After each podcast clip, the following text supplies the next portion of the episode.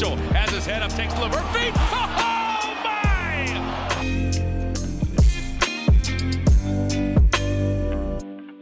Bonjour à toutes, bonjour à tous et bienvenue dans les articles de QI. Je suis Benjamin et qui est le débris sportif pour vous servir. Vous avez l'habitude maintenant à chaque fois qu'on vous propose un article sur le site de QI Basket, on essaye d'en faire un podcast. Enfin d'ailleurs c'est plus qu'on essaye, on en fait un podcast pour vous proposer ce contenu sous une autre forme pour éventuellement approfondir certains points, mais aussi pour vous donner envie de lire l'article. Et aujourd'hui, je suis accompagné de Azad. Salut Azad. Ça va ou quoi? Bah écoute, euh, ça va comme d'habitude. J'adore ce format en fait, pour tout te dire. Donc je suis toujours content de le, de le faire. En plus, euh, pour information, aujourd'hui, on enregistre deux articles d'Azad. Donc vous aurez une double dose d'Azad euh, prochainement. Tu as écrit un premier article, Azad, sur, euh, sur le, jeu et- le jeu au poste, en disant que le jeu au Ouais. poste est mort. euh, vive le jeu au poste. Euh, pourquoi tu as voulu écrire un article sur ce sujet? Hem, en vrai, pour plusieurs raisons. Je pense que déjà, de manière personnelle, c'est un des jeux que je préfère regarder et que je préfère jouer. Malgré, ma mon petit mètre 82, heu, j'ai toujours été un un joueur de basket qui aimait beaucoup aller au poste, parce que c'était un je sais pas, genre une configuration qui me correspondait bien et en plus de ça, heu, je trouve que visuellement, heu, en NBA, c'est un truc que j'ai toujours beaucoup apprécié. On avait fait un épisode justement sur les skills et c'est vrai que par exemple, bah, il y a beaucoup de joueurs qui sont vus, heu, comme des joueurs avec beaucoup de skills parce que visuellement, ils sont très cool à regarder comme Hakeem Olajuwon. Parce que quand même, visuellement, le jeu au poste, c'est quand même un truc vraiment, c'est particulier, je trouve. Et au-delà du coup du côté, affection un peu sentimentale que j'ai vis-à-vis du jeu au poste, c'est aussi un petit peu une des, hem, je sais pas, une des briques mouvantes, je trouve, de l'histoire du basket américain et de l'histoire du basket. Parce que ça a été toujours un truc très, un peu comme mis sur un piédestal, un truc toujours très regardé dans plein de sens différents.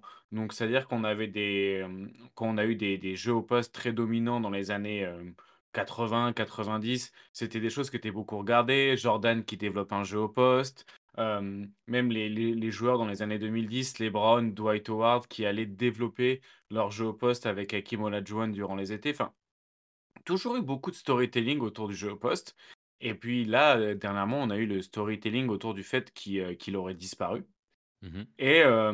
et du coup, à à force de regarder des matchs de basket, parce que du coup, je je j'en regarde un petit peu, je me suis rendu compte, en particulier cette année, parce que je regarde quand même beaucoup Boston et Boston a augmenté son volume de possession, via le via via le poste bas, le post-up et du coup, je me suis dit: «Bah, c'est l'occasion peut-être d'aller voir un petit peu côté statistique ce qui se passe et peut-être un peu raconter l'histoire et comment le jeu au poste évolue, dans la NBA moderne du coup en en 2023-2024».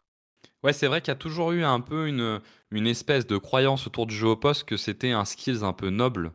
Euh, le fait d'être capable de jouer au poste, de, de créer au poste, et effectivement, c'est toujours intéressant de se poser cette question. Dans le début de ton article, tu poses un peu euh, les bases en disant que euh, beaucoup d'articles aujourd'hui disent que post play is dead, long live the freeze, euh, comme Mmh si le jeu au poste était mort, alors qu'en réalité, c'est une vérité pour le jeu NBA, mais c'est beaucoup moins vrai pour le jeu européen. Et qu'en plus, on sait euh, que le jeu NBA, d'une année à l'autre, a une capacité euh, à très vite euh, évoluer. Et on le présente souvent comme une arme de, de scoring. Évidemment, c'est une arme de scoring, enfin de scoring par les points que marque la personne qui est au poste. Mais toi, tu Mmh essayes de nous en parler aussi sous un autre angle, comme un levier de création, c'est ça? Ouais, en réalité, je pense que c'est, un petit peu comme, tu vois, le pick and roll, on pourrait le séparer en 2 parties. Tu vois, le pick and roll dans le play type en NBA, tu as, les stats qui comptent pour le pick and roll qui finit par le porteur de balle et tu le pick and roll qui finit par, heu, le rollman et du coup, tu utilises le pick and roll comme un levier de finition, mais pour 2 différents joueurs et en fait, bah, le le, post-up, ça va permettre de de de générer de l'attaque et de générer des espaces.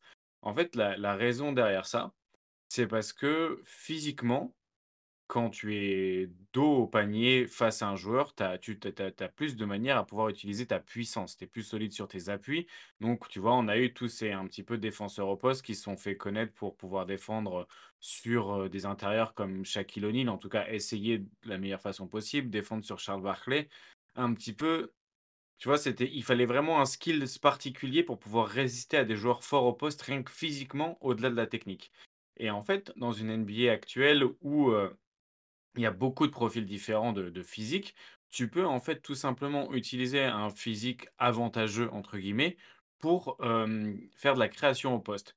Par exemple, un joueur comme SGA, il a pas forcément de move au poste. C'est pas genre, heu, le mec, il a pas passé l'été avec Kareem Olajuwon, toutes ces toutes ces histoires autour du jeu au poste.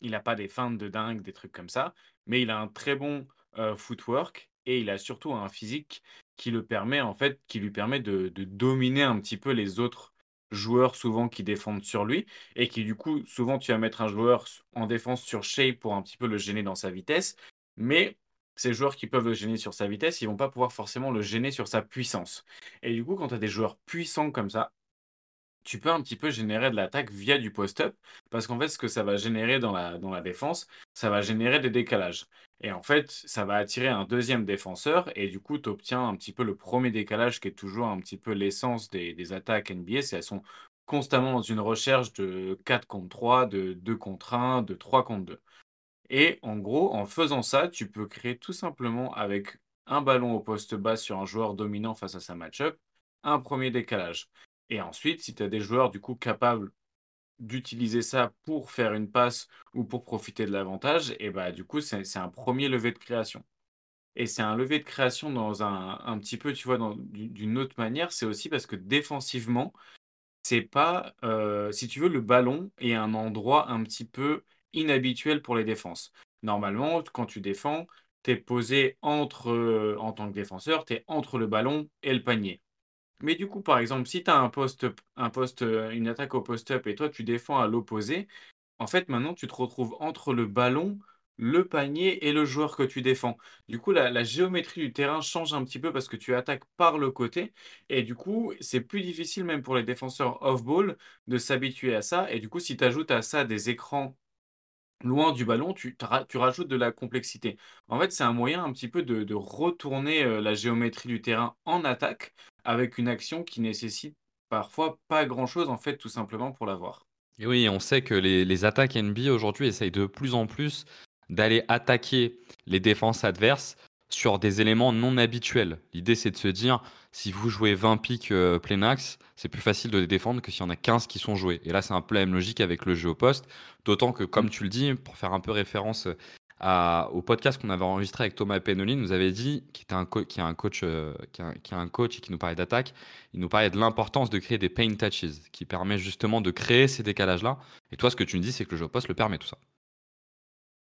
Il permet exactement ça, il permet un petit peu de de changer un petit peu les les défenses dans leur confort et c'est hyper important de faire ça, un petit peu de créer, heu, ce qu'on peut appeler par exemple du du panic thinking. Il y a un article de de Lawman Post, hem, Lawman Help, excuse-moi, qui, heu, qui parle de qui parle de ça, de la la par exemple, la facilité qu'ont, heu, Green et Curry dans les dans dans jeux à 2 à créer un petit peu du panic thinking du côté des défenses parce qu'ils les forcent en fait à sortir des schémas habituels et du coup, c'est pas forcément des choses qui sont très compliquées à défendre, mais c'est des choses qui sortent des habitudes et en fait, il faut savoir que, bah, dans un match NBA, tu as 200 possessions, donc ça veut dire que tu vas défendre 100 fois. Un joueur qui a beaucoup de volume, il va défendre du coup à peu près 75 possessions. Tu joues 82 matchs par an, tu joues 10 saisons en carrière. Enfin, si tu veux, les mecs, ils répètent, ils répètent, ils répètent des choses. Du coup, c'est important d'arriver à proposer des, des attaques qui short qui short qui sortent des schémas habituels justement pour pouvoir un petit peu aller, bah, tacler ce petit panic thinking qui va faire que sur une possession ou 2, la défense a pas l'habitude de faire face à ce genre d'attaque et du coup, tu vas te créer des points faciles. L'abandon un peu du jeu au poste a été quand même concomitant avec, heu, l'arrivée du 3 points et avec une arrivée massive de la lecture des attaques par les statistiques. Bon, je fais un gros raccourci, mais à peu près. Est-ce que pour toi, les stats nous aident vraiment à avoir un regard sur la valorisation de ce play? En fait, premièrement, je pense qu'il y a pas une disparition du post-up, il y a une disparition plutôt de l'isolation et en fait, le post-up, c'est de l'isolation. Si tu si tu commences ton action par du post-up et que tu la finis sur ce shoot que tu t'es généré au post-up, c'est une action d'isolation. C'est juste que tu l'as fait dos au panier et en fait, je pense que c'est plutôt des actions de un contre un sans un avantage créé a posteriori qui a disparu. Parce que du coup, c'est des actions qui sont rarement rentables parce qu'en fait, tu dois créer l'avantage par toi-même dans une situation de 1 contre 1. Alors comme on a dit, les attaques, elles sont dans une constante recherche d'avantage, donc 4 contre 3, 3 contre 2 ou 2 contre 1. Donc c'est plutôt l'isolation qui a disparu que le post-up, à mon avis. Après, au niveau des statistiques, il y a un petit peu une zone d'ombre, comme je parle dans, dans l'article, et il y a une zone aussi visible de l'iceberg. La zone visible de l'iceberg, c'est tout ce qui va être des possessions qui vont finir par du post-up. C'est-à-dire, bah, ce qu'on disait, tu vois, tu peux récupérer la balle au post-up potentiellement après avoir déjà créé un mismatch sur un écran. Et en fait, bah, tu vas punir le mismatch via du post-up et du coup, ça va te faire euh, deux points potentiellement faciles. Et de ce côté-là, tu peux dire qu'en fait, c'est une attaque au post-up. Alors peut-être qu'avant, il y a eu un pick and roll, peut-être qu'avant, il y a eu un end-off. Donc tu ne sais pas vraiment ce qui s'est passé avant. Et c'est tout le problème de la zone d'ombre dont je parle à la fin de l'article, c'est la création. Parce que par contre, tu ne peux pas évaluer le poids de la création au post-up. Comme tu peux difficilement évaluer le poids de la création sur les end-off. Parce que les stats sur les end-off dans le play type, eh ben, elles te donnent que des, que des, des actions qui ont fini et que la dernière passe avant ça, c'était via du end-off. Mais potentiellement, après un end-off, tu peux avoir une autre passe, une extra passe qui va créer un 3 points ouvert qui est converti et qui vient du, du end-off, mais qui n'est pas compté. Et ben dans toutes les stats de post-up euh, à la finition, et ben en fait, c'est que la finition qui compte. Alors, comme il est montré un petit peu dans l'article, le post-up, c'est aussi de la création, et ça, du coup, c'est pas du tout vu dans les stats. Donc, euh, tu vois, un, truc intéressant, ce serait de regarder euh, quand une équipe joue beaucoup avec un joueur de post-up, euh, qui crée beaucoup via, vers du post-up, et VS quand il n'est pas là. Tu vois, tu peux regarder les WoWi de ça. On pourrait faire du WoWi du post-up un petit peu, mais ça n'existe pas pour l'instant. Du coup, il y a une vraie zone d'ombre statistique sur ça. Et donc la seule façon d'avoir une réponse, si on veut avoir une réponse statistique à ça, c'est de faire du tracking soi-même, quoi. ce qui est toujours assez compliqué.